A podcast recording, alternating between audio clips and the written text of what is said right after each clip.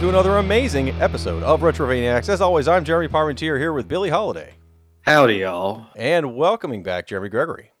Hey, guys. And Jeremy's back just in time because we are covering the game we talked about several episodes ago that we said we're doing as our quote next episode. Uh, we are talking about Red Dead Revolver, uh, originally released for the Xbox and PlayStation 2. Uh, normally, we start the episode with, hey, what we've been playing and everything else. But you know what?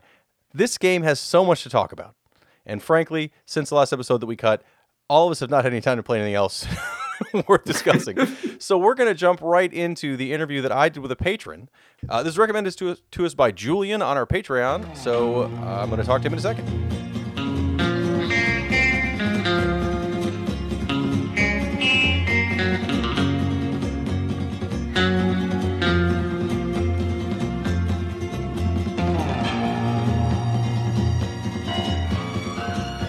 So, as we mentioned at the start of the show, this is another patron requested game, and this was requested to us by Julian, who we have now. So, welcome to the show, Julian. Hello. Uh, now, you picked a game that I know we've all played before. Uh, I mean, everyone knows the series, but I bet a lot of people didn't play the original. Uh, we're obviously talking about Red Dead Revolver. Uh, we're playing it on the PlayStation 2, but I played it originally on the Xbox. Which version did you play at first, or have you never played this and you just picked it out of a hat?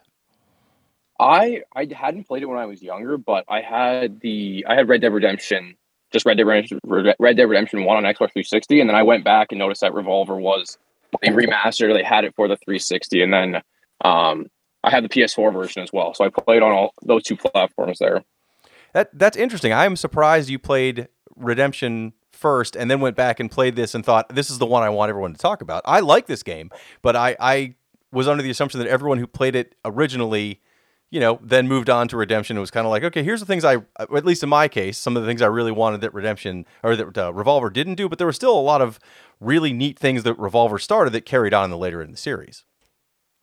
Yeah, exactly. Like even like the dueling was one of the big aspects that I really enjoyed from Revolver, and then they just improved even in Redem- Redemption Two now. Like they just improved on it exponentially. So little things like that.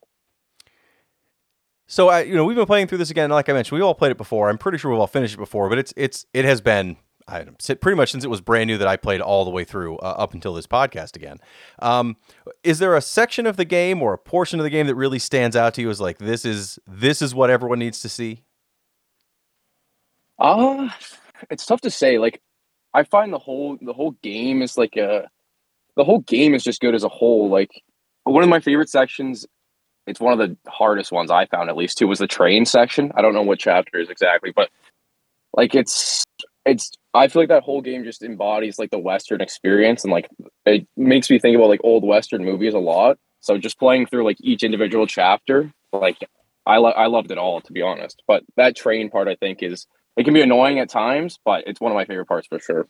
Well, uh, yes, it definitely feels like a western. I mean, I'm not a giant western fan. I think uh, most people in in our general age brackets probably aren't giant western fans. But the the, the occasional western that comes out, you know, that that's a big budget western, always worth seeing. But there aren't too many western games until really these this series kind of you know reinvigorated it. Had things like Gunsmoke and and you know western themed action games, but they didn't really feel like a western game. This feels like a straight up you know western version of something like you know I was excited when I when this came out because it was Grand Theft Auto 3 had just been big and Vice City so I was like oh wow they're going to do a western.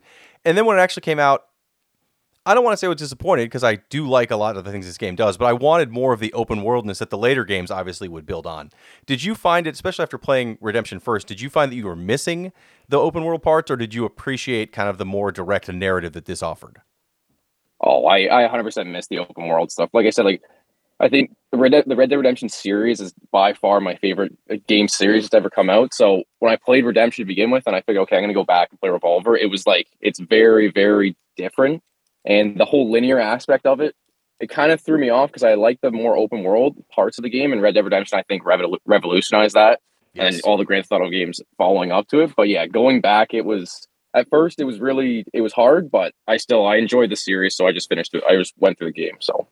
Yeah, no, I, like I said, I think there's a lot to offer here. Uh, if if you're a Western fan specifically, but also if you like those later games in the series, this it, this definitely you can see where they got some ideas from. But you know, it's like the first time you go into um, into the town area in the game and you're like oh man this is this is just like what it was in red dead redemption then you're like no it's not. It's not it's not at all. It's yeah. it's like a fraction everything of is closed and uh, yeah everything is closed and you can only go in a certain buildings and stuff like that. Yeah it's it's nothing like it right but it's still it's still like uh, my memories from when I played it the first time was that was where I was like, oh, this is awesome. I'm in, I'm in this old western town and like, oh man, I wish I could go into the saloon and play cards. You can see cards on the table. Well, you can in the later games. You can't do it here, but it was still neat to see that all that stuff was still in place, even if it wasn't actually usable yet. It was still the feeling was there. Um, now, I'm- yeah exactly did you play Gun or any of the other kind of similar Wild West games that would have come out around the same time?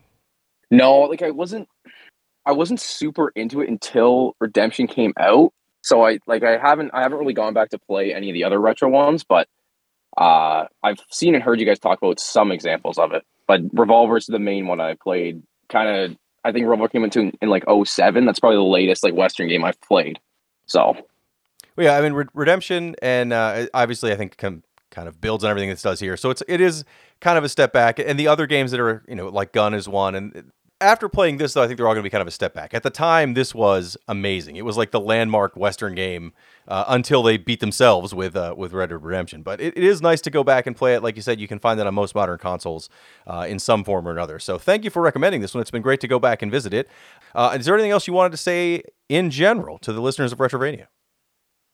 Uh, just thank you, thank you to Billy, thank you to Jeremy, and you as well, Jeremy. Just the, the community you guys are building and the podcast in general. It's just it's been a great experience, and I've enjoyed it for the past. It feels it's crazy how fast the time goes now. I think it's like what six, seven years you guys been doing this now. So yeah, I, I can't believe it been- myself. yeah, it's it's awesome. Just go back, like even we're on episode what one seventy six right now. It's crazy that I've listened to every single one of them like multiple times, and just yeah, it's it's great. So thank you guys for what you're doing. Oh, well, thank you so much. I love hearing that. And thank you for recommending this game again. And now we're going to find out what Jeremy and Billy think.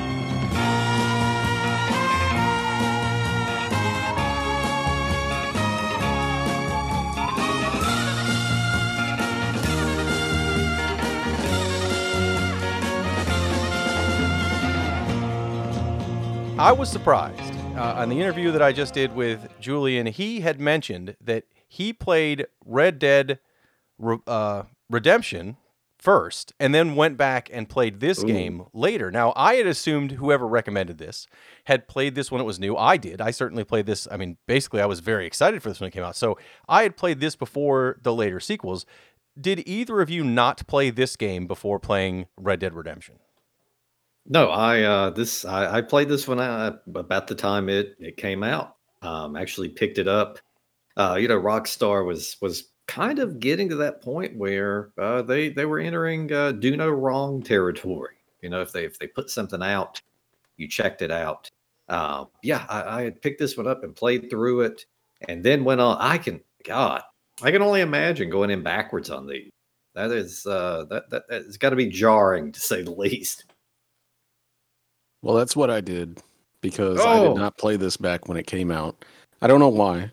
Uh, I I think just the idea of a, a Western game did not appeal to me back then when this originally came out, and so I didn't play this until after I'd played Redemption, and I think it was actually on the PS4 when when that the like the PS2 version became available for that. I bought it and played through it then. Well, I didn't play all the way through it.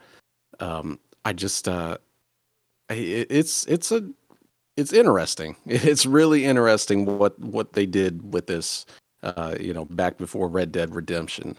Uh, it's actually a really interesting Rockstar game because it takes away a lot of the things that Rockstar was actually known for at that time, and just kind of pushes this very stage driven kind of game. And it's actually really refreshing these days. I remember when I played it back then after Redemption, I was like, I, I'm not really feeling this. But playing it this time, I actually really enjoyed it.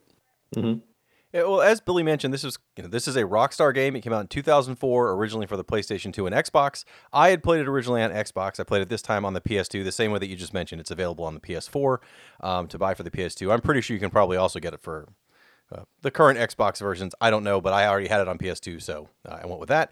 Um, Grand Theft Auto 3 was like the big Rockstar breakout game. Yes, they were a studio before that, but like Grand Theft Auto 3 came out and it was mind blowing because it was this big mm. open world game. The previous Grand Theft Autos were were really nothing like it at all. We already covered the first Grand Theft Auto on one of the bonus shows a while ago. Much more arcade feeling. But 3 was that it's a full city and you have all these little missions and stuff. Um, that was that came out in 2001. Uh, then Vice City came out in 2002. They had put out other games uh, all around there. They did a game called State of Emergency that I remember being not very good, but a lot of people bought it because uh, it was Rockstar. Uh, they did Max Payne 1 and 2, Manhunt. They did uh, tons of games. Midnight Club, Smuggler's Run, all these things came out. And then in 2004, they were already, you know, kind of promoting that they were going to do the the third Grand Theft Auto 3 game, San Andreas, at the end of that year. But in the kind of earlier that year, they released this Western game, Red Dead Revolver. And and you know, compared to everything we just mentioned, I was like, well, how could this be a bad game? And there aren't, and there definitely weren't then, a ton of Western themed games. I mean, you can think about them and count them on one hand uh, of the Western themed games that would have come out, uh, even on PlayStation. There, there really weren't very many at all. And go back farther than that, and it's you know things like like um, Wild Gunman or uh, or Gunsmoke. Like there aren't a ton of Western games, and the ones that are don't really have that Western story feel. They're just a shooter with a you know a Western theme. This game came out, and it's got those same kind of cinematics that the Grand Theft Auto 3 series has, where there's all these little vignettes you get to see over out, but but they make them look like an old western. So all these you know fully 3D mm-hmm. rendered movies have like the it makes it look like it's an old film. So there's lines in it. You see the little circles. It you know it cuts in weird parts. It feels very much like you're watching an old western movie. They even ble- um do this thing where like it blends the the way the characters look so that it looks more like it's old film as opposed to being uh, yeah. a video game. I mean, it's it's done really well, and unlike the the previous you know Grand Theft Auto three games and then later on the the sequels to this game, this is a very specific narrative driven chapter by chapter story. It's not open world really at all. There's some sections that feel like they they are teasing you with open worldness, but it's not really there. Um, it actually reminds me a lot of uh, another Rockstar game I think we talked about, not as an episode, but as a what we've been playing, uh, the Warriors. When I bought the Warriors for uh, PS Vita, I guess. Um, that's another Rockstar game where it's done. Yes, there's a central area that's kind of an open world hub, but not really. But other than that, you have all these different little missions you have to go out for um, that has to progress the story. It's not there's not a lot of side content. There's not a lot of um, of of even optional like mission objectives during the mission. Each mission is a self-contained little vignette story that pushes the character of Red, this bounty hunter, forward from the start of the game through the end. So, you know, it does have the same kind of narrative western feel that the later Red Dead uh, Revolver or Redemption games have, but this is a very very focused, I mean, uh, uh, you know, very stereotypical, but but hits all the right marks to make it a great western story in the mm-hmm. background of what's actually going on. Yeah, uh, it's and, and you mentioned the style. Yes, it it does capture that that kind of Western style, but it also has kind of a, a, a comic bookish style to it. Also, that they're blended in a little bit. Yeah, you'll see the enemies. I thought the faces were just really badly. Oh yes, rendered, but no, it, it's it's got the whole and uh, fuck it. It's a podcast for the old men. I can drop this reference. It has a very Dick Tracy thing. Oh yeah, going on with yeah, that, uh, everyone the the chins that stick out about two feet, gigantic foreheads, uh, the impossible facial hair. Uh, there there are just some ridiculous looking characters on here, and it, it just lends to something that at, at that point in time, and I'll say even after, it's it's just a style you probably haven't seen up till then, and probably rarely seen since. It's, it's a very unique looking game. It's not a it's it's not an ugly game by any means. But no, I I going back to it, I forgot um, kind of just how linear it is. Not that that's you know it's not necessarily a negative. Um, it's just coming back after playing, you know, both the the redemption games.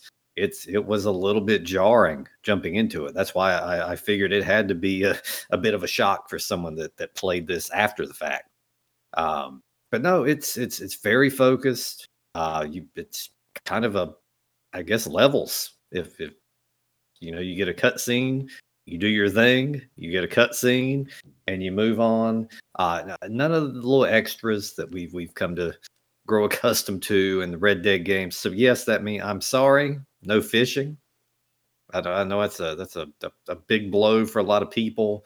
Uh, you can't stay up till three or four in the morning and strain your relationship by playing poker um, in in the bar. Uh, none of that. Uh, it's just it's rootin' tootin' and a, a whole bunch of damn shooting this one. That's that's kind of the whole thing. I was actually surprised just how little side content there is. I mean, mm-hmm. this is very much just like you said, mission to mission. Mm-hmm. And uh, I, I kind of expected, you know, people hanging around like the little town that's kind of the hub of the game. I expected there to be more in that eh, as the game went on. And I made it about halfway through, and, and maybe it does expand. I don't know. But there's only a few eh, stores or buildings you can actually go into. Uh, there's, you know, the hotel, which you can't really do anything in. Uh, it's just it's strange for like a rockstar game you just expect all of this extra stuff that you can interact with and it's not there in this one um, but they did nail that that western look and, and and feel like it's it's it's there you can tell you know this is what carried over into red dead redemption and mm. the music in this one is is mm-hmm. just fantastic just that spaghetti western style music full orchestra it's it's so good. But um, the biggest thing, like for me, was you know even even though it's stages, it's the way they're actually done. You know, some of them are actual levels where you have a beginning, middle, and end. But then there's some that are more like arenas or just a room or something that you're in that you have to deal with, like you know, guys coming at you over and over in waves, and then a boss fight comes, and it's a multi-stage boss fight, and it all just kind of takes place in this one little area. There's not much room to to really run around in, um, which you know we'll get to. That's kind of one of my big complaints about this game, but. Mm-hmm. Um, it's it's just strange how how little there is in, in some parts of this game to actually you know do. Yeah, many of the levels feel like uh, multiplayer combat arenas. They're very small. Some of them feel almost like a, a circle with some stuff in the middle to, to move around to fight. It is and other levels uh, are are much larger. There are things that feel like they have tunnels or or you know bigger areas to wander through. But it's still when you really break it down, I guarantee all of these maps are are tiny. Um, which, which since this game is literally just action. I mean, there's no yes, there's a story to follow, um, but but the missions are for the most part entirely just kill everybody else before they kill you. They add some things to mix it up a little bit, but there are no missions where it's like, oh, this is a mission where you have to take and hold, or this is a mission where you have to collect 17 widgets, or this is a mission where no, every mission is pretty much kill everybody. There's one mission where you have to get a bunch of keys, one mission in the entire game, but in order to get those keys, you do that by cleverly killing everyone. So there's not there, there's not a whole lot of different gameplay styles to this, um, but they do mix it up and keep it interesting.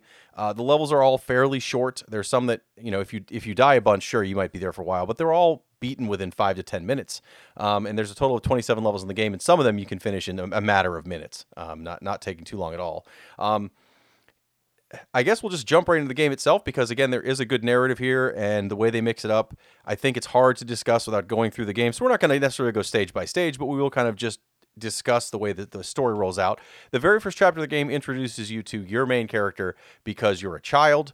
Uh, your your parents have bought like this ranch in the middle of nowhere. They're very excited to kind of start a new life because they found uh, your father found some kind of gold mine somewhere. Um, so you've, you've got this this ranch you're hanging out at. But of course, as soon as he comes home with that good great news that they have this big gold rush, uh, you're attacked by bandits of some sort that knew that something was up and knew that he knew where gold would be. So they come to basically take out your father um, and and burn your house down and make sure they get you know whoever else knows about this gold, one less person will once your father's out of the way.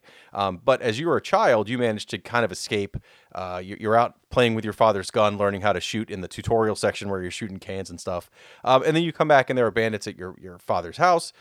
You learn how to fight there. It teaches you very well for this first stage how to how to use uh, use the game's you know several shooting tricks. So it's I'm to just talk about it as if it was a PlayStation 2 controllers, but the Xbox controller is very similar as well. Much like any of the other Rockstar games, you hold like a shoulder button to come up with your, you know, put your weapon up and you'll see a little reticle on the screen, and then you use one of the other trigger buttons to fire your gun. Um, that that's the most basic combat you have. All the guns in the game, and and at first you start with just that pistol, but you do get other game other weapons as you go throughout the game. Um, all have a set ammo at the bottom, so if you have like a six shooter, there are six bullets, and as you fire them all, you'll see them count off towards the bottom of the screen. Um, then you have to spend time to reload. some guns reload fast, some go- guns take forever to reload, like the shotguns. Um, so you have to be very careful that you're not just you know firing blindly at everything, because then when you're reloading, you're just a sitting duck. Yes, you can run around and dodge, but you can't do anything. You know, you can't like hit them with the butt of your gun or whatever. You're just wandering around while you reload your weapon very slowly, hoping you don't get shot to death. Um, so this is where it, it, teaches you how to do that basic bit of shooting and how to use um, like the slowdown vision. So at the bottom of the screen, underneath your bullets in your gun, there's a little meter that starts, I think, with three little little bars, and it, you can get extra things that give you more bars. And as you're playing the game and you know shooting people, this bar fills up until it's a full bar. Once it's a full bar, you can hit the the lower right trigger and it will switch to a slowdown mode where everyone else slows down a bunch and you can actually move your reticle around the screen and it will zoom in on little targets you can hit until you run out of bullets. Then when you, you know, hit the fire button, it'll real quick fire all those shots at those people or those locations that you fired at. And that's very helpful because everybody you attack in this game, much like in, in a lot of games at this point, but you know, all the people you're shooting at, they have different. You know, if you shoot them in the arms or the legs or the head, it does different amounts of damage, and they react differently. I mean, clearly you want to aim for headshots most of the time because you want to make these battles as quickly as possible, and that seems to be the way to do the most damage. But you can also shoot them in the legs and the arms, and they'll fall over, or their gun will, you know, their shooting arm will move out of the way, so they can't fire a bunch. So you can use that that slow dead eye mode to basically, you know, target the pieces of, of one person you're trying to hit, or just do four headshots if you can nail those both of those off real quick. Um, and again, it that little bar builds up while you're shooting your regular shots. So if you're playing this game fairly aggressively, um, those bars fill up, and so every time you get to one of these levels where you're not quite sure what to do, uh, a good chance is you can use that dead eye slowdown mode for a minute, and that will help you clear out some enemies or maybe do a bunch of damage to a boss or something. Um, and and while you're in that slow mode, you're not getting shot until it speeds back up again.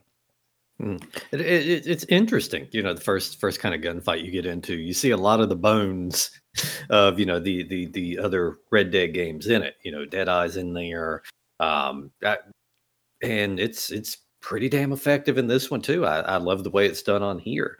Um, it, and hats off to to Red uh, for someone who just trained on how to use a gun. He's he's all fucking killing people by countless scores of people immediately afterwards. I guess he's a he's a natural at it. Uh, but no, the the gunplay. I guess that's the biggest compliment you can give this guy because that would be the thing that would tear it all the way down if the the, the gunplay on it kind of sucked. But I, gunplay solid. I dare say it's it's it's a, little more refined in Little Red Dead games and the the other Red Dead games, but um, you know, it's it's nothing to sneeze at here. Uh, everything controls really well. I, I uh, like the way they kind of have mapped everything. It's it's basically the control scheme. I, I, guess you could you could you know it's it's one of the uh, one of the perks of Rockstar not really knowing how to change up a control scheme at all over the years. It generally works out. You could pick up an old game or new and and play through. Um, yeah, it was it was a lot of fun and it, it felt good, you know, kind of kind of shooting on this one. It, it, didn't. It felt like it had a little weight to it. Um, it, it took a little bit of a little bit of skill, but I, I don't feel like I got into any impossible ventures throughout the game. Granted, I made it about halfway through. I'm sure it gets worse, as in harder as as time goes on. But no, this this early gunfight, I think, a great job of training you up and getting you out there and I was just glad going back that uh, that it wasn't wasn't wonky at all. That that was one worry I. Had. It it feels kind of swimmy to me. Mm, uh, mm. It's it's got a. It, I don't know. It's really hard to describe unless you play it. But like it's it, it kind of feels weighty, but at the same time, it just feels like you know your cursor never quite goes where you want it to go. Mm. And you know, when your cursor is um, off somebody, it'll show as like you know just regular. But if it's targeting something, then it'll go to red, and that's supposed to mean that you know you get a shot with it. But uh, it's it seems to sometimes work with the gun's accuracy that that doesn't actually mean you're going to get a, an actual shot on on the enemy. Um, and and the way the bullets work, it it I don't like. There's just times where if there's any sort of buildings or debris or or something between you and the enemy, it, it's just not hitting the enemy at all sometimes where you know it looks like it should be. You've got room to do it. You're you know you're lined up and everything but it's just not going where you want it to go. And I don't know if that's just the way, uh, you know, the hitboxes and stuff is with this game, but it, it I just kind of found the shooting like super weird. There's sometimes where I, w- I would shoot like four feet to the right of something, and I would actually get a headshot of something. It, it's it's just strange how like the the bullets connect with things in this game. But overall, yeah, I I you can definitely tell, like Billy said, said there's just the blueprint that's here for what they go on to do with with Redemption. Except that I think the um uh, the the what is it the drawing one? What do you call the that? duels. Yeah, the duel. Duh. The duels are horrible. In this one, I did not enjoy them at all. Uh, it takes that swimmy feel to the extreme, and uh, especially when you add more than one character to those duels, and you're trying to line up two two of them in slow motion with that swimmy cursor. It, it, it can take a few tries. I, I never got good at it. Yeah, the, the dueling is uh, so, so in addition to what it's you know a regular action shooting game, as as Jerry mentioned, there are duels, and the duels are are story driven, but they are something you have to actually do. And you know, one happens very early on. I think in your second or third mission, you you learn how to do duels, and basically the screen will go to a letterbox thing where like the, the top and the bottom's kind of going on the screen a little bit, and then it shows like a view that's kind of behind your character, sort of like a, a camera angle that you you know see in a western where he's like you can see him reach for his gun um, and then you're facing whoever it is you're trying to duel. When you you have to push down on the right control stick and then up after you see your hand actually grab your gun then push up. And then it switches to this thing where uh, swimmy is a great way to describe it. The the cursor will slowly move and wherever you push it to. And as you get to certain parts of their body um, it becomes from like this big yellow it's like an X kind of. It, it, the cursor basically zooms in when you're at a and, and, turns red when you're at a place where you want to shoot. So you've got to to move your cursor around till it kind of moves in, becomes this red thing you want to hit. Hit your fire button, and you got to hit so many shots that will do enough damage to knock them out or kill them and if you don't do that many shots, while you're trying to line these shots up during the duel, you can see your opponents also lining up their shots. And essentially, if you take too long, or if you miss the shots that are actually red, or if you, you know, start the duel late, like you can see them reach for their gun. If they've already got their gun out and you haven't reached yet, it's over. You've lost this duel, uh, just like a real duel, I suppose. Um, when it works and you get it done right, and the first one's not very hard. Like the first couple duels in this game, you can still lose, and I did, but it's they're not extremely difficult.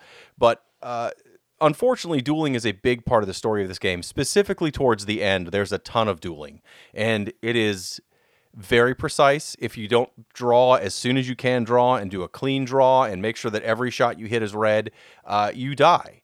Um, and then you have to redo if you're lucky. And early on, this is the case. Uh, duels kind of have an auto save right before them. So when you die, you only have one life in this game. You do have a health bar um, that you can refill with items that you'll find as you kill people. They'll drop like health bottles, and you can take those to fill up. But um, if you die, it's just basically go die, continue, yes or no. And most of the time, there are a fair amount of checkpoints in the level.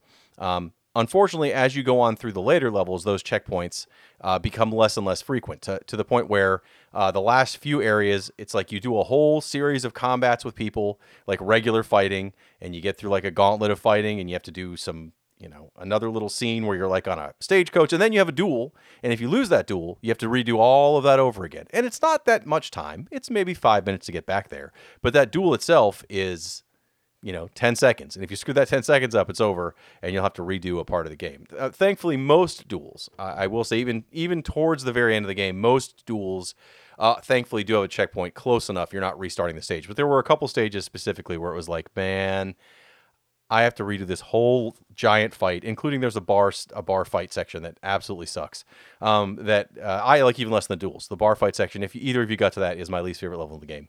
Um, yeah, the duels can become very, very difficult, especially the the, the last few you have to do um, are extremely precise, and you're coming at them with less health, which means you can take less shots, which means you got to be more precise. And if you mess up, you have to go back and play a large chunk of time. So yeah, the duels in this game are easily my least favorite part. Uh, I don't think they're awful, and thankfully, there's just enough of them that you hate them, but it doesn't ruin the game. At least for me, at no point did I want to like totally quit and throw this one out the window because of duels. But they are easily my least favorite part of the game.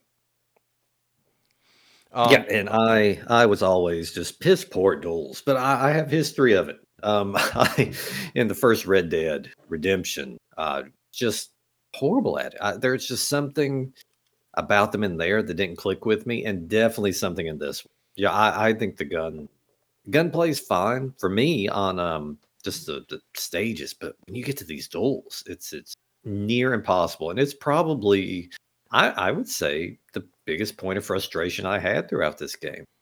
Along with being Red Harlow, who's the main character, the bounty hunter. After the first level, you know, the second level starts with him as an adult bounty hunter, and the game kind of kicks off running after that first stage. So you have a handful of stages where you're kind of doing bounty hunts in this small town until finally the last bounty hunt you come in.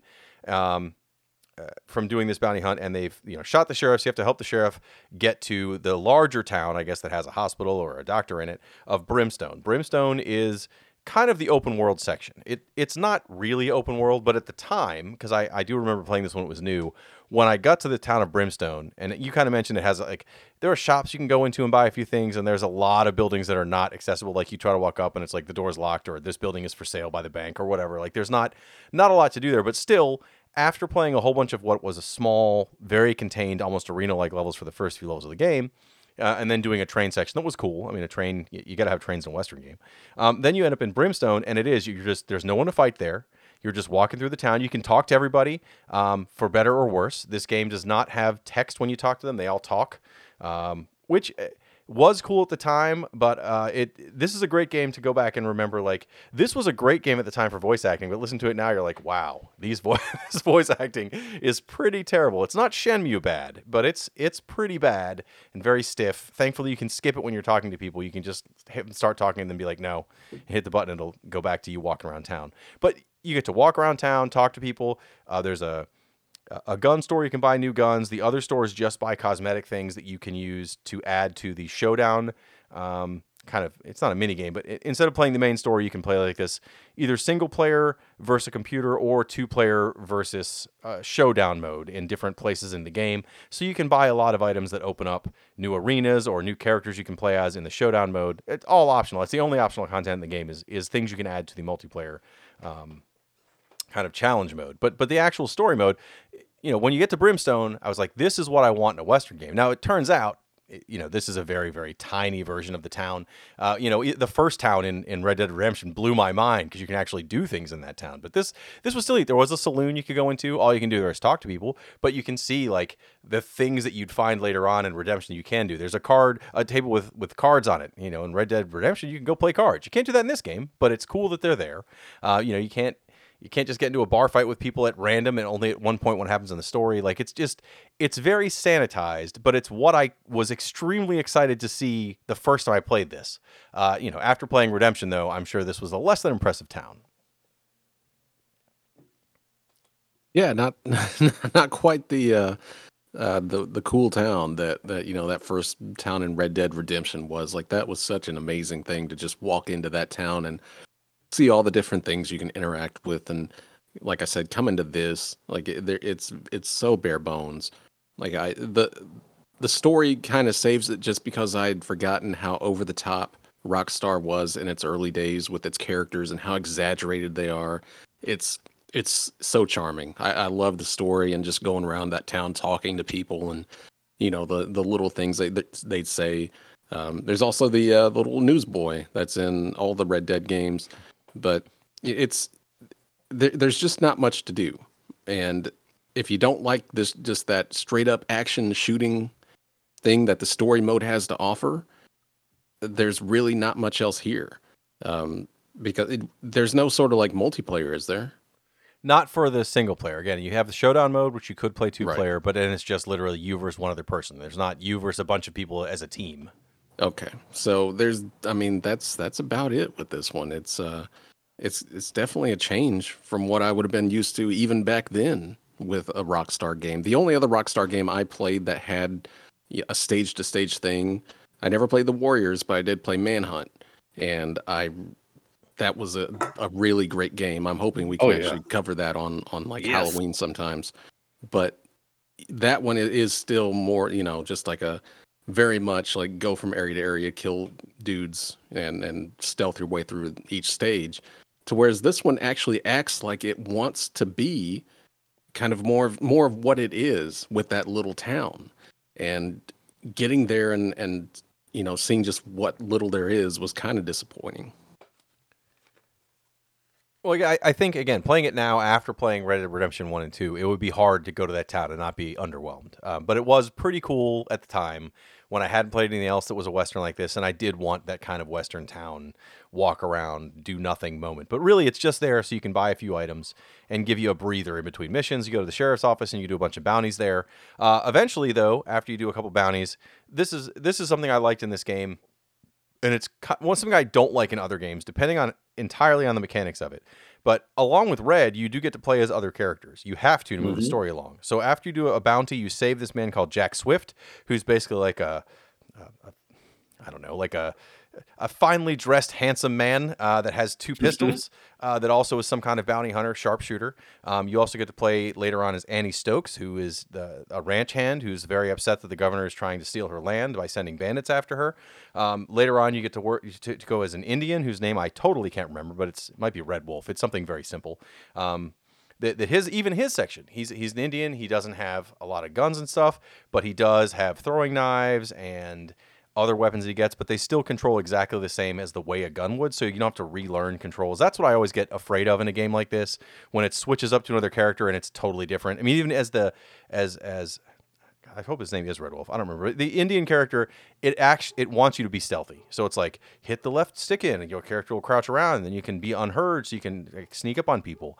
Uh, it's not it doesn't become a pure stealth game at that point. I was very concerned that it would be like, oh no, if I set off a, a guard, I have to redo a whole section, or I'm going to get swarmed by you know Metal Gear Solid style 50 guys running the room or whatever. But no, it's it's really not bad.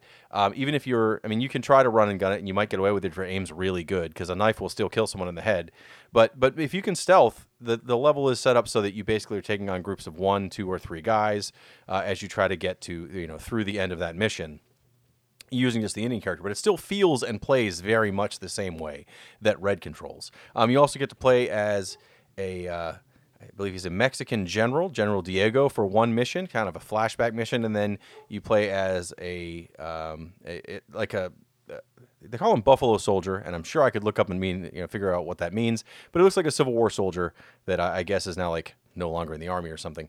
And uh, all those characters all play very much like Red, and they all tie into the story of the game. So it, it's not just like, oh, here's a level where you're playing as as Annie because we thought it would be a fun way to do this level on a, on a ranch. I mean, maybe that is the case, but it actually all ties into the story. Um, mm-hmm. Again, we're not ruining the story of a western. All westerns have the same basic uh, basic yes. plot to them. Um, so so these people that you're helping, generally Jack Swift, Annie, Buffalo Soldier, and uh, and the Indian will all help you on your mission. Some of them joining you towards the very end, so that it's you and your group of you know group of of ragtag heroes doing against the the ultimate bad guy in the game, which of course uh, ends up being the the governor of the area, who who you've kind of been hinted at throughout the game is not very good, but he also has ties back to your personal plight uh, from the very beginning of the game. So it, it, it all ties back in for you know a, full get your revenge on the, the person who's who's somehow behind your father being killed and everything else. It, it it's a perfect western story for that. There's parts where you ride a horse uh, and and take on a train.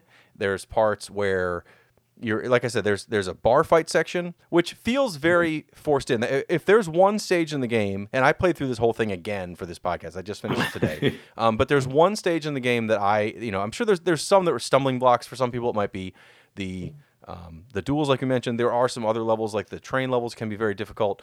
But the man, the bar fight level. First off, you don't get any guns. You got to punch everybody. Um, you're supposed to protect these these barmaids, not barmaids, but yeah, yeah, barmaids. Mm. Protect these barmaids who are running around in circles, and and they're on two different floors, so you have to constantly pay attention to their health, where they are. The camera's not incredibly bad in this game, but it's not good for the purpose of trying to monitor two floors of a bar. Um, and then even after that, after you get through that first part, that is very frustrating. Then you're then taken to a section with a duel. You're taken to a section where you've got to then fight against a whole bunch of people while this boss is just charging you over and over again. Uh, it is easily my least favorite level in the game. It's mm-hmm. the one I spent the most time on. It was the only moment where I thought perhaps that's enough playing for this podcast. Uh, I've, I've seen yeah. what this game can offer, and I'm going to come back to it later. But I did get through that. And after that section, I'm glad I forced my way through it because I think the rest of the game after that goes back to as good as it was beforehand. Um, it a, very solid and, and fairly short game. I mean, you can play through this game in. I think I started playing this three days ago, and I got through the whole thing in three days of not constant play. I mean, I played for a couple hours here and there, but it, you know, each of those levels, and there's 27 levels total, you can get through in under 10 minutes for each one if you know what you're doing. So, you know, I, I beat it in three days of kind of fumbling through it, knowing that I had beaten it, you know, 20 years ago. Um, I was able to, or 18 years ago. It was, it was good to come back and and you know once you get knock the rust off of the controls I, I was able to get through the rest of this one with with minimal problems but yeah that bar stage level easily my least favorite Uh, I, I finished this years ago, but this year or this time rather, yeah, the the bar stage is where I I I tip my hat to that stage because it's the one that finished me off. Uh, it's just it's it's horrible. Like I, I can't even say I don't even think I was doing terrible. I can't. I, I don't know what to blame. A lot of things just fall into place in that stage. You listed several of them that just make it not enjoyable. Uh, it's very frustrating part of a game that otherwise up till this point and from what i recall like you you said after that point um is is a pretty good time pretty breezy levels pretty fun. It, it has challenge to it. Bar fight though and i understand you know that i mean we're talking a western you've got to have a brawl in a bar. There's there's no way around that. Uh, but they just it was not incorporated in that well here at all, hands down. Um, just from from playing through this time, it's the least enjoyable stage there, and I think it's about the midway point of the game, if I'm if I'm not mistaken. it, it's Um, it's the re- introduction to the end end not end of the game but the first half of the game is you as a bounty hunter and the second half is Mhm. you on one specific mission um, Mhm. a- and that that bar fight kind of kicks off that second half Yeah, so it's it's you know you've been having a good time, and this bar fight is it's it's it's staggering. It'll it'll take you right out. It took me out of it. I hate to say, I don't I don't encounter a lot of games I'm having a good time in that have a level um, that knocked me out of it. You know, and if maybe if, if it was my first time playing through it, I, I probably you know I would have stuck with it. I'm not saying it's like oh no, put this away forever, but you know having having knowledge prior knowledge of it, playing through it as far as I had, I was like okay, that's it. That's enough. The, the, the fun has stopped temporarily. Um, it is definitely one of the uh, one of the worst stages in a in a otherwise pretty good game. Uh, but you know, it's it's it is what it is. It's still appreciate the fact that I, it's probably the first bar brawl I'd ever been in in a in a Western video game. Uh, it's it's it's a low bar, and it's one that they would they would rectify in future sequels. But yeah, uh, everything you said about that, this rings true. It's it's very frustrating. Well, the the melee combat in the game is just Oh, yeah. junk. I mean, it's It's it's it's not a melee game. It yeah, it's it's there to, you know, it's supposed to kind of push you away from people, and but it barely does that. Um, I was actually surprised by how well they did a lot of the bosses, uh, because the Mm. first couple that you run into, you know, they're they're very basic and just kind of bullet spongy. And I was just like, oh no, you know, if this is what they've done for the rest of the game, then this is going to get pretty old. But then, you know, they started kind of mixing it up with like the, your first few bounties, like um, what is it, Pigman Josh or whatever. Pig Josh. I, I, Pig I Josh. did wonder. I did wonder if Pig Josh is a, a distant relative of Hog Balls. It's of I was going to say, it sounds like somebody that writes into this podcast. Mm-hmm. But um, yeah, like, you know, you have to kind of avoid him and, and get to where he's not chasing you and, and then, you know, hit him in the back or wherever when he's not looking. And, you know, that takes a lot of damage. Stuff like that, it, it really goes a long way in, in making the boss fights uh, pretty fun. You like the the circus guy that that kind of vanishes around the town. You have to figure out where he's at and and fight off his clowns that he's sending at you. It's it's pretty fun. You know, I, I did not expect th- these kind of boss battles from a, an early Rockstar game. You know, when they were still just kind of trying to figure out basic GTA stuff. So I, I'll give them that. I, I did enjoy the boss fights for what they are. And um, at first, you know, there's there's a lot more boss fights than there are levels. You know, the early on you get the train level, and and then it's it's just kind of a lot of boss fights around that until you reach the um, where you're going along the the mountains and stuff like that. But that's kind of what I was expecting, you know, thinking it was just going to continue being, and it kind of does. But uh, yeah, you, you're right about that that bar stage. It's it's it's not good, and um, there, there's a lot of jank to this game overall.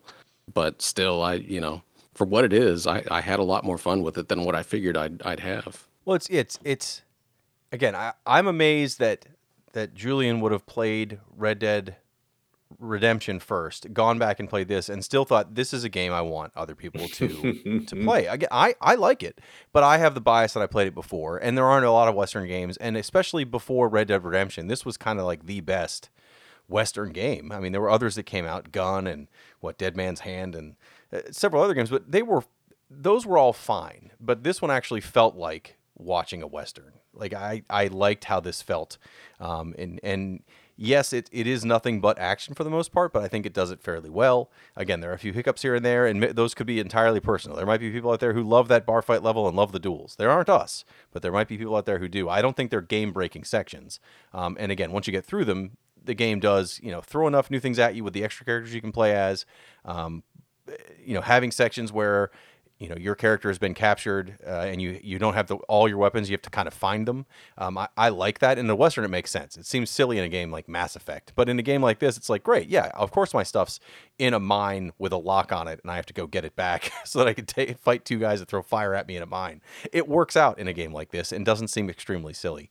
Um, how far did you get in this game jeremy? I got to the Diego stage.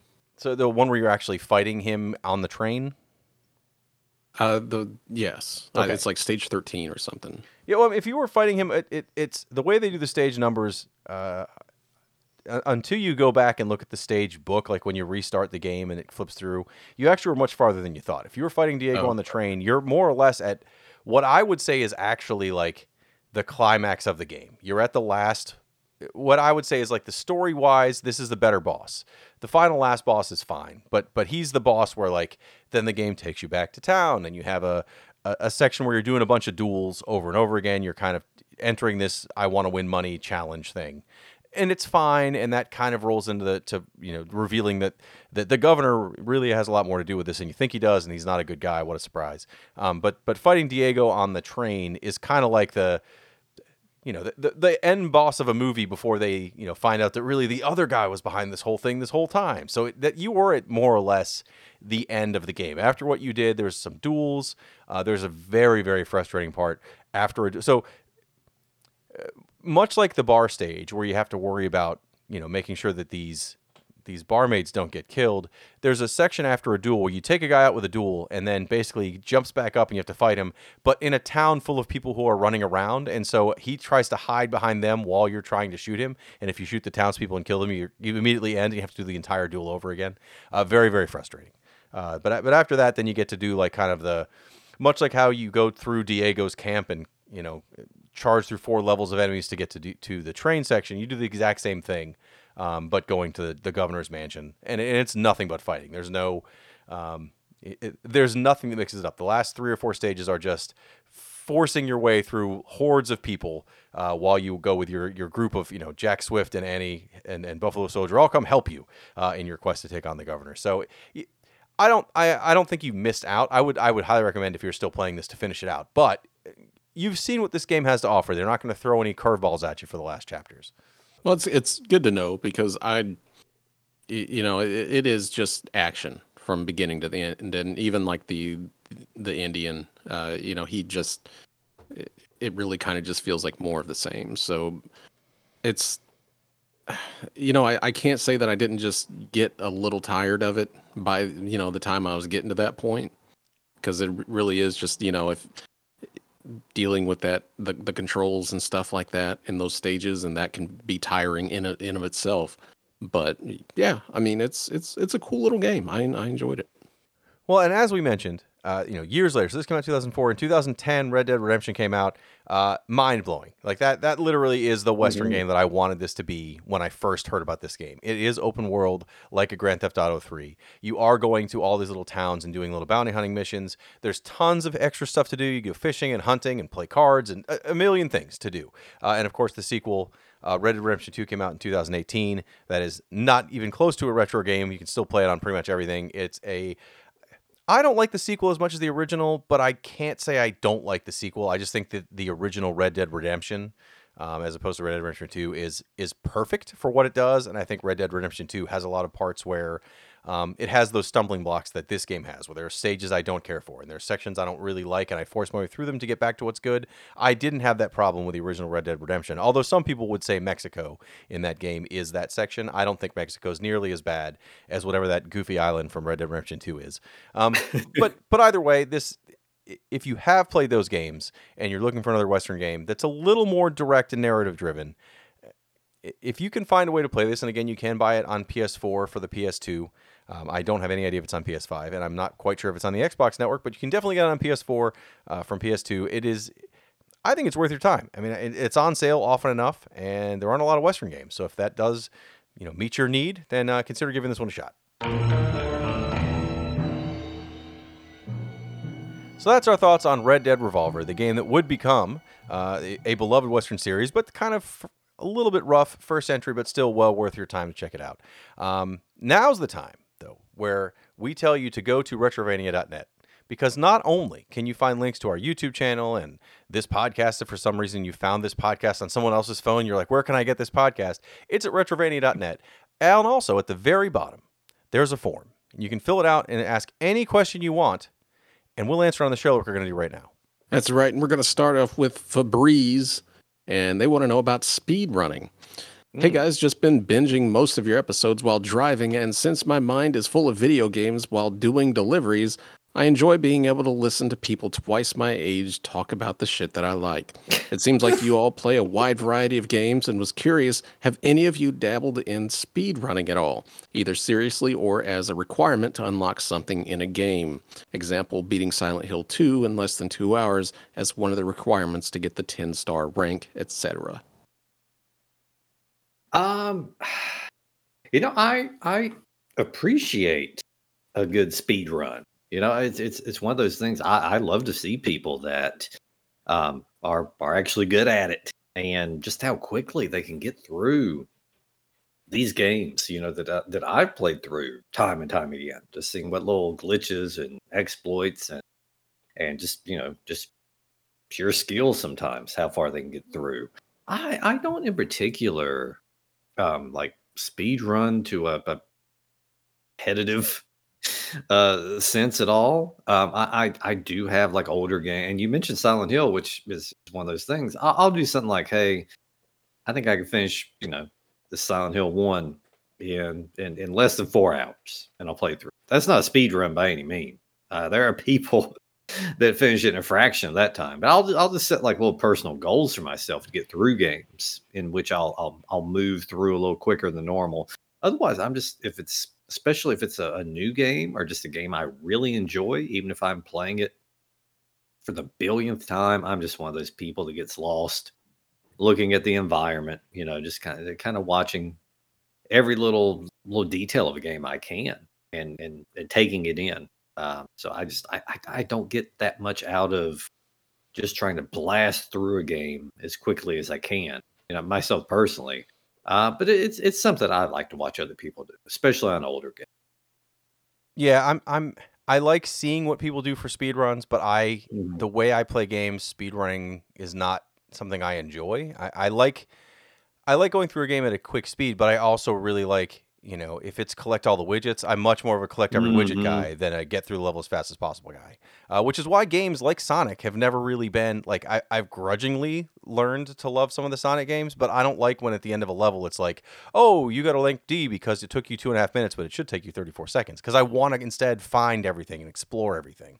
Uh, that's not normally a time conducive activity. So for the way I like to play games, speedrunning is not really something I do, but I do like seeing somebody who's got a game I do know really well, like I don't know, Kid Icarus or something, and see how somebody can speed run through parts of that level in in ways I've never even thought of. I, I think it's neat, uh, but it's not for me to personally do.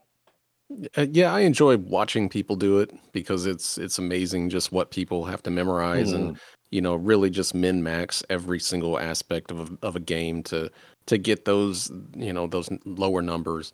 and and that's cool to watch. But I am just not that person. I think I've mentioned before. The closest thing I do is just Contra on the NES. You know, a good run though for me is like getting all the way to the end and not dying. Uh, I'm not doing anything serious, but um, it's fun to do just because I can get on there and, and mess around and, and see how far I can get in a run. Um, but yeah, other people like there's a, a good amount of YouTube videos chronicling what people have went through over the years to to get those lowest times in, in games like Mega Man and Mario and stuff like that. And just the links they have to go through is is insane sometimes. But um, no, usually I'm kind of like Jeremy P. I, I enjoy exploring more. And the absolute worst thing I, I hate seeing is a timer in a video game that counts down. Yes. Um, because if if there's a timer, then I'm not doing what I want to do, which is take my time. You know, I'm I'm rushing forward. So uh, it's it's never been my thing, but to the people that can do it, it is it is absolutely amazing what what y'all can do. Well, thanks for writing in for Breeze. And this next question actually comes in from a patron, Dan, and he is writing in to say, "Hi guys, my name is Dan, and I'm a new supporter and a huge fan of this podcast. First, Hmm. let me say this is a fantastic group and podcast. Every guy, everything you guys have done so far has just been first class. I was wondering if your team of game gurus have ever played Robotech Battle Cry for the PlayStation 2, GameCube, Xbox. This game to me was done so well, it holds some very heavy nostalgia points from the music, foot stomping of, the mechs to, to the laser gun fights. Everything this game has is done really well. So, with this being said, are there any games that triggers you to a happier childhood time, like certain sounds or music? Thank you for your time, guys, and take care and keep being badass. Cheers. Oh my god! I, it, mark it down. I, I've never been uh, called badass before, or first class. Um, Jesus, I guess I would get first. I, I would probably get badass before first class. I consider myself second or third, probably. I I have not played that game before. No, I will definitely have to have to look it up uh, for sure. Um, but uh, as far as the question, yes, I, I, there's a big one. Uh, there's a real big one, and I think I've brought this game up a billion times. But uh, a Legend of Zelda, uh, you know, Link to the Past, Super Nintendo. It's just one of those games that just I, I will play it uh, yearly. I, I, it's one of those games I'll play it if I'm just in a, a rough spell. You know, uh, it's just something about just the look of it, the sound.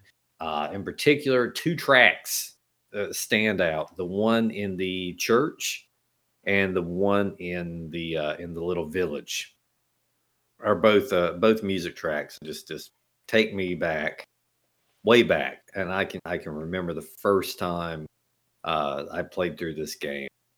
It's a lot of good memories attached to it. So yeah, definitely. Uh, that's just off the top of my head. As soon as Jeremy read the question, that's popped. Dan did ask if you had played Robotech Battlecry. I have not, um, but I didn't know if you had played Mhm. Robotech Battlecry. Um, if it is a mech game, you know, we've talked before about Armored Core. I do like mech games, um, but I was not a big Robotech guy. I know it. I don't know. I'm not a big anime guy in general. Like the few things I've watched, I enjoy, but I just I, even when I was quote into uh, anime, I didn't really get into anime. I don't know. I've like barely scraped the surface of anime, and, and I enjoyed it when I was there, and then I moved on to something else. But I've not played Robotech uh, Battle Cry. As far as music, there's tons of music. I mean, that this whole podcast uh, essentially was brought out uh, because we we like to play these games that bring us back to happier times, or, or in some cases, Mhm. uh, get frustrated with games that make other people happy with, uh, with of, of happier times. But the, the- for me, it's not as much the music because that is a big thing. But I I listen to so much game music that it's not. I don't know. Like that's just a different thing where I just like the music. But it's it'll be sound effects in games that, and especially if it's a current game or a game that has a bunch of games in the series that keeps using the same sound effects or, or, or Mm. version of it. Um, a great example, Metroid. Any of the Metroid games that has that same like when you get a new item sound for Metroid, but they dress it up. Uh, Ys, the Ys series does the exact same thing. when you get a and, and even Ys one, it's this you know da na na na na na na na na na na and every version of the game since dresses it up or adds an orchestra to it or anything else. But it's that same. Doesn't matter what else is going on. Doesn't matter how the game changes. If you open up a chest and you get a new sword, that's the sound that plays, and every single time it makes me smile because it reminds me of playing the original Ys for you know hours and hours and hours and hours and hours back when I was you know twelve.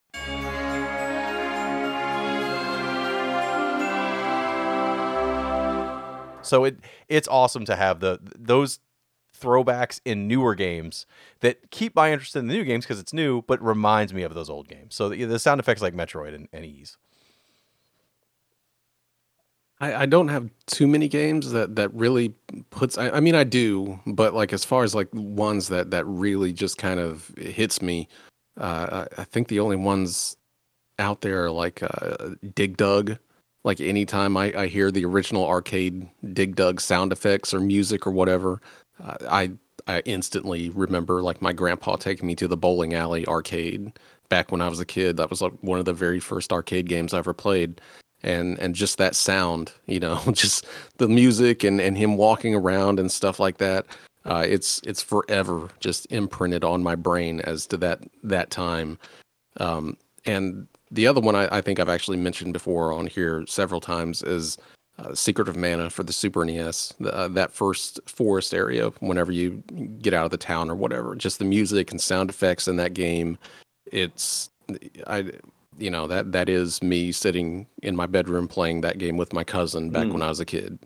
And there are a few other uh, even though we played a ton of games back then, that's the one that that always just gets me, you know, that I instantly remember as as that thing. And like Billy, you know, sometimes I'll just put it on YouTube or something like that just to, you know, mm-hmm. hear it and and that's, you know, that works for me. So yeah, uh, there's a few things like that. No, I didn't actually play any Robotech game, any Robotech games, but um, uh, my friend did. He was way into ga- those Robotech games, and he played that, and I remember that being a, a favorite of his. So it is it does come highly recommended. But even though I was actually into anime as a kid, I never really watched much Robotech. So, uh, but I have heard it it is quite good. So if it comes up, I'll definitely check it out. But yeah, thanks, Dan, for writing in. And for any other patrons that want to do so, you can actually ask those questions on our Patreon site, and we will get to those shortly. And our next question comes from your creepy uncle who works at Nintendo. Mm. And he's writing in about crossovers. Would you rather see an adult film based on your favorite video game or play a video game based on your favorite adult film? What game or film would this be? Uh, I'm gonna uh, I'm gonna just preemptively I've, say. Hopefully, I've already seen one. I've already seen one of those two. Uh, well, I, I I think I've seen, um, regrettably, I've seen Super Hornio Brothers. So I I have to say, I've at least seen seen that. Um, uh, the other way around, though, I would I would honestly, I mean, I, and you know what? I'm not going to judge, but I don't have a favorite porn movie, so I don't know if I could play a game based on my favorite porn movie. Um, but yeah, I, I, think I'd much rather watch a porn based on a my favorite video game. Although that would be Goonies 2, uh, so there'd be some weird mermaid oh. scenes. Ooh, yeah. I, I, well, I mean, we all. I, I Jesus, it's gonna be ugly too because I, you know, my favorite game usually hovers around that Silent Hill 2, or you know, you could do some Legend of Zelda. there's a whole age thing there too but goddamn, the Silent Hill 2 one is going to be it's going to be a little gross. It's not it's not going to be enjoyable. I don't know. Um, I don't I don't think you can win with with favorite games of mine. Um, none of them, none of them lend themselves. Mario Kart maybe. Jesus, I can't. I don't know how that one's going to happen either. I would love to see the the the Bowser costume in it though. I, I hmm, you got me there. You, you do. Um, Super Hornio Brothers. How was the storyline of that? Um, it's not great. I'm not gonna lie. does he find the prince? Does he rescue the princess? He does end? several times and, and many different ways. uh, I don't, I don't even know where to start with that one. Um, I, would say Metal Gear Solid, but that one's already been done mm. actually. So, um, Lord, I you know I I feel like we kind of grew up in a time where you know we we don't have favorite porn movies. You know, no. I I remember an uncle of mine who would always be like, you know, oh boy, have you seen this one? You know, it, what have you seen this? And he, you know, he had a, a cardboard box full of uh, porn VHS tapes and stuff like that, and and you know he rattle off some of his favorites you know like you know uh-huh. just the movie names and stuff like that but growing up for me, like this was like the the time of like Kazaa and Pornhub and stuff like Oh, that. yeah. You just go to find you know clips of what gets you off. It's not like going out and finding a favorite movie or anything like that. Um, it was actually rare to find a full movie on you know the the things that that we had. But How long I- are you going to dance around? How long are you going to dance around saying uh, that, that that you would prefer a general chaos porn? I, you know, if anybody wants to make some general chaos porn, you are welcome. Uh, I'm, I, it's going to be a sausage party, and uh, I'm pretty sure you know there are several porn movies out there that come pretty close to just being just a general chaos porn movie. But uh, yeah, uh, if you want to, if you want to go for that, uh, d- do not send it to me. But yeah, I, I don't know. Like it's just uh, it's a cool idea. I know everybody kind of has their favorite video games that they they'd want to turn into porn. Uh, it's it's all over the internet, you know, like Rule Thirty Four and stuff like that. But Mhm. um, I I've never just uh, I've, I don't know. It's it's never been that interesting to me. Not that I'm like some weird porn connoisseur, but you know, it's just it's never been something I've sought out before. The Metal Gear one was actually pretty good. So yeah, thank you, creepy uncle that works at Nintendo. I don't know if you're the same uncle that has the the the box of porn VHS, but thanks for writing in. That was like the nastiest box too. It was down in the basement. it's like, what do you do? Do you just like go all the way? You know, whenever you get horny, you can make the, make your trip down to the basement and, and just dig all these things out of the box, like some Atari games or something. I mean, oh, uh, you know, he probably has an order to what's in the box, though. Like he's like, you don't just throw that shit in the box. You know where it's at. You know, you got to dig down three over to the left. Anyway, our next our next question comes in from Mister Mushroom, and uh, he says, "If you like mushrooms, you're a fun guy." Oh, there we go. Hmm.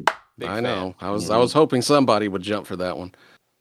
Hey, fellow fun guys, love the podcast. I was wondering if you could use mushrooms in the same way that Mario does. What would you do with your newfound powers and abilities? Have a fun time from a fun mushrooming, or from a fellow mushrooming fun guy.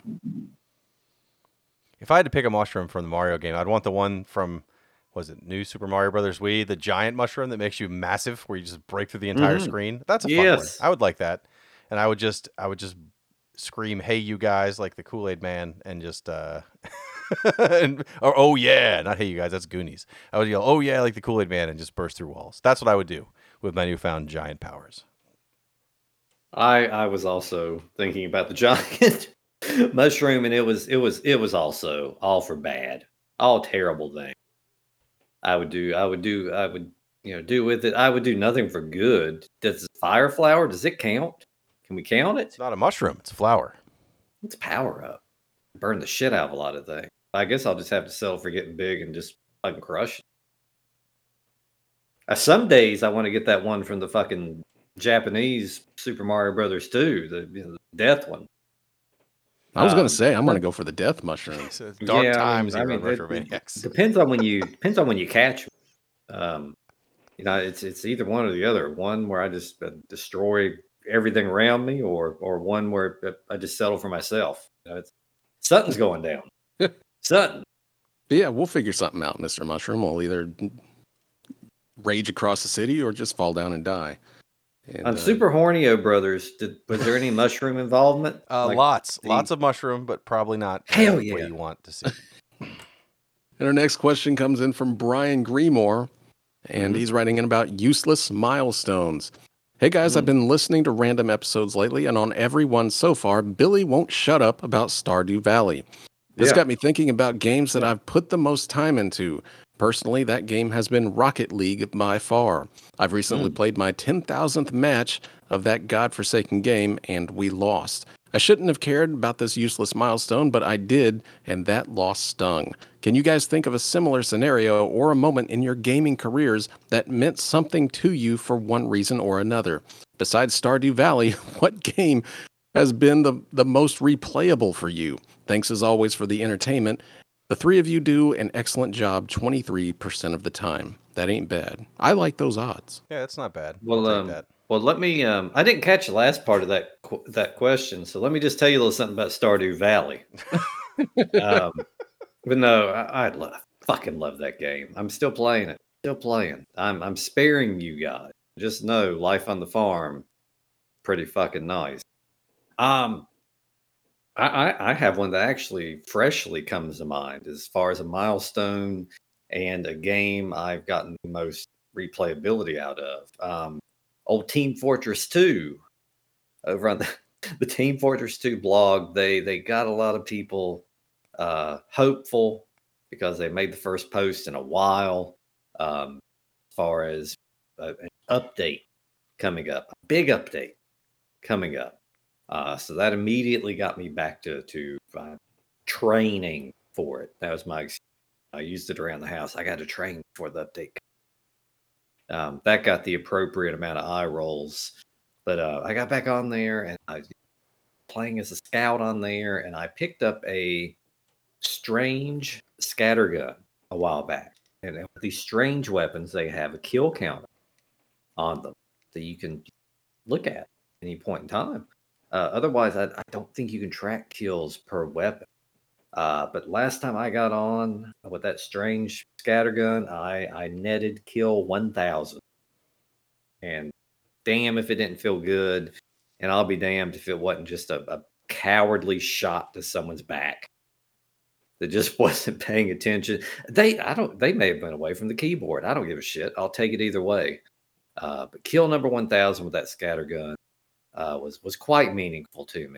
And that game also is the one that over the years, it still holds the, the Steam record for me for most hours played. And it's one of those that I'll go away for a long time, but I will, I will always return that and, you know, and Stardew Valley.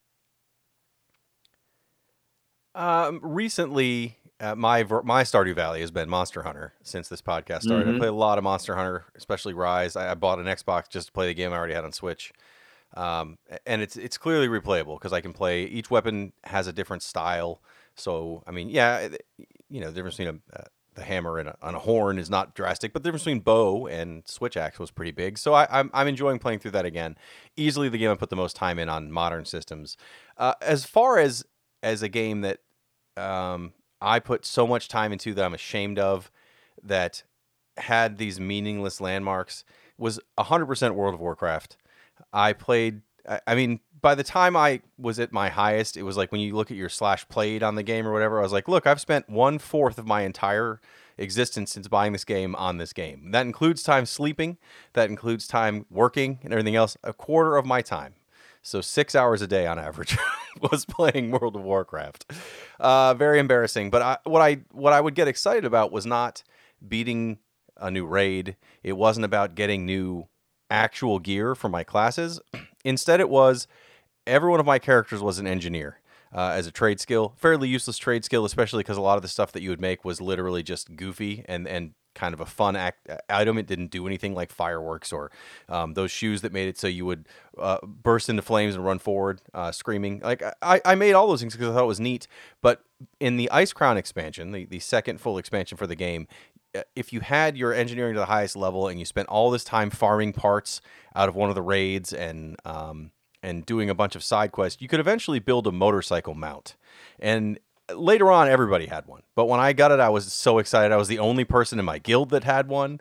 It was like the you know everyone else is excited because they're like oh man i got my perfect gear set. I'm like yeah i still suck at this game but look at this motorcycle. It is incredible. That was my highest like it was all downhill from there. Once i made the motorcycle i was i lost interest in the game rapidly. That was like the thing for me. It was like I, I took engineering something no one else bothered time with and I took it all the way to the end and made this motorcycle mount, and that makes me the coolest person in the game. That that's my landmark, useless milestone moment, uh, and it's from World of Warcraft, a game that thankfully I'm no longer playing. Well, unlike you, I still am playing the uh, MMO of choice for me is Final Fantasy 14. But mm. my goal in that game was actually to to act, to catch up because I started when it was like three expansions deep and that shit takes forever. So I just sat down. I was like, I'm going to finish what's available at the time. I'm going to get all the way to the point where there is no new quest at the top left of the screen. And it took me, God, I, there isn't really an hour counter for that game.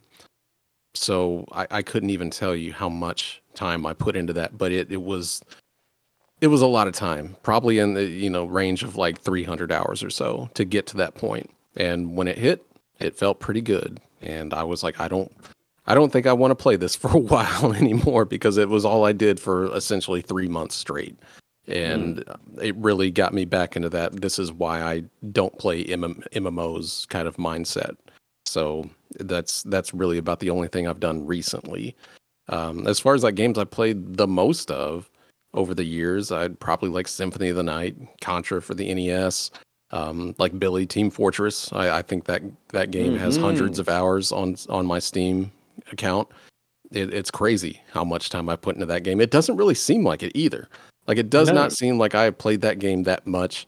But then, like you look at my Steam account, and it's you know just hundreds of hours of Steam or of Team Fortress, and it's just like, when did this happen? It's probably when I was drunk, but that's that's really about it for me.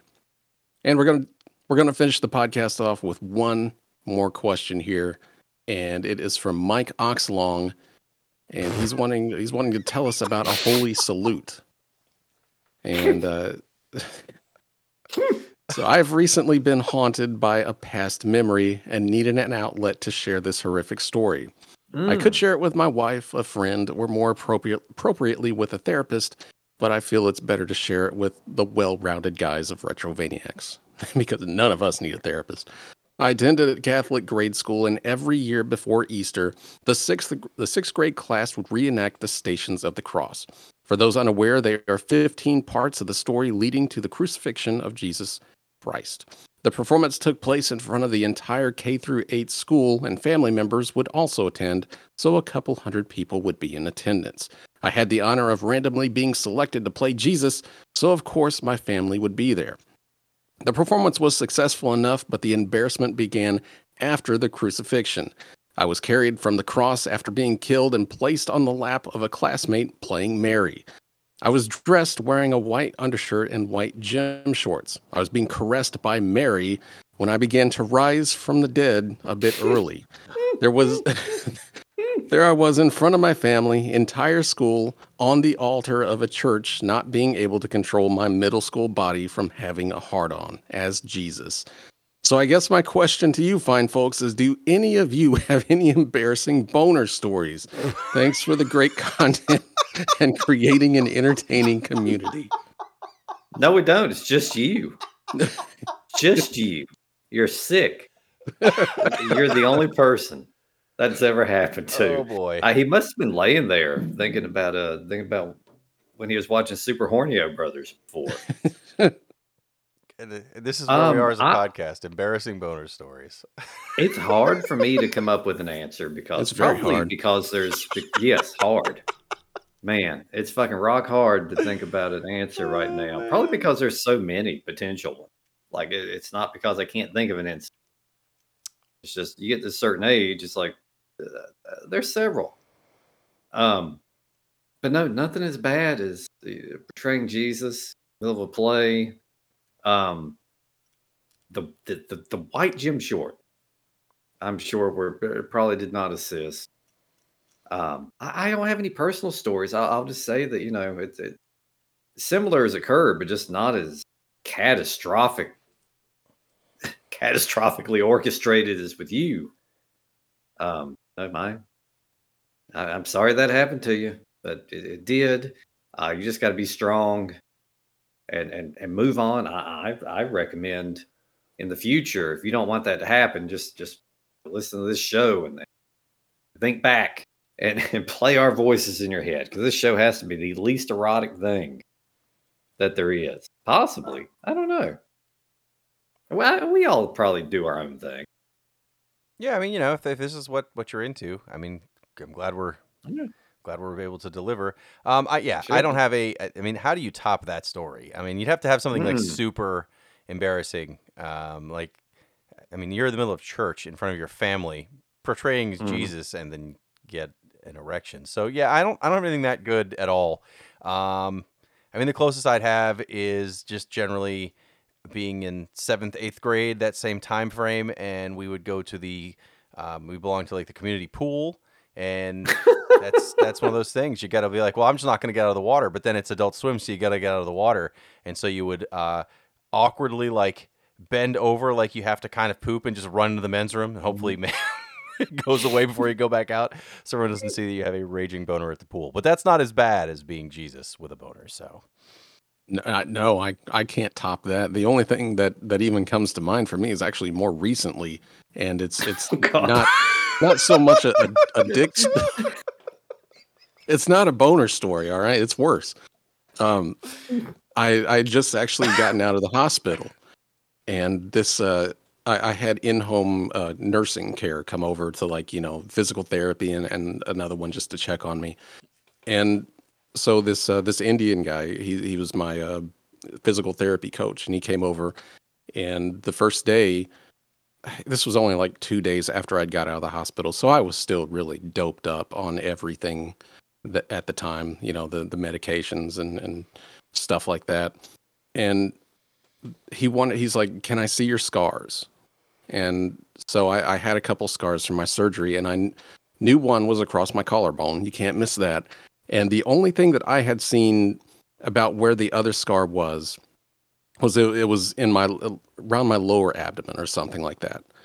So for some reason on that day I thought that the scar was around my asshole, around my gooch. And so I just threw down my pants and and threw my mm-hmm. legs up over my you know head and just showed this poor Indian man my whole asshole and gooch. And he I, just I, you know what? Uh, It's not shame. I I am actually impressed with your flexibility at our age. Oh, boy. I, you know, like I said, I was, I was on muscle relaxers, so I'm sure those help. but you know, he just stood there for a good like five seconds. I don't there. I don't think there's anything down there that that you know. My scar. I, I found out later the scar is actually just below my abdomen. It's it's kind of hard to see, but it's there. It's it's not. There's nothing down there. This dude just stared at my asshole for like a good five seconds until he was like, "All right." I just pulled my pants, you know, back up and, and went on with my day. And like a month later, I kind of realized what I did when I actually did find the scar. And I was like, oh my God, what the, what the hell did he tell people here? I, I, I can't imagine what what he told, you know, his family or something. He went home to him. He's like, you're not going to believe what this dude just did to me. But, but that's really about the worst that I've, I've done lately Oh. and I'm just oh. I'm marketing marking it up to being completely drugged out of my mind, and and that's I guess what you got to do to to to see my asshole. So just in case anybody wants to know for future reference, there you go. That's a question Vein. we often get. so Yeah. glad we finally have the answer. Yeah, you don't have to write in about that now. You know, No. but um, that's that's going to do it for questions. Yeah, how do you top that? That's how you end a show out with a with a bang.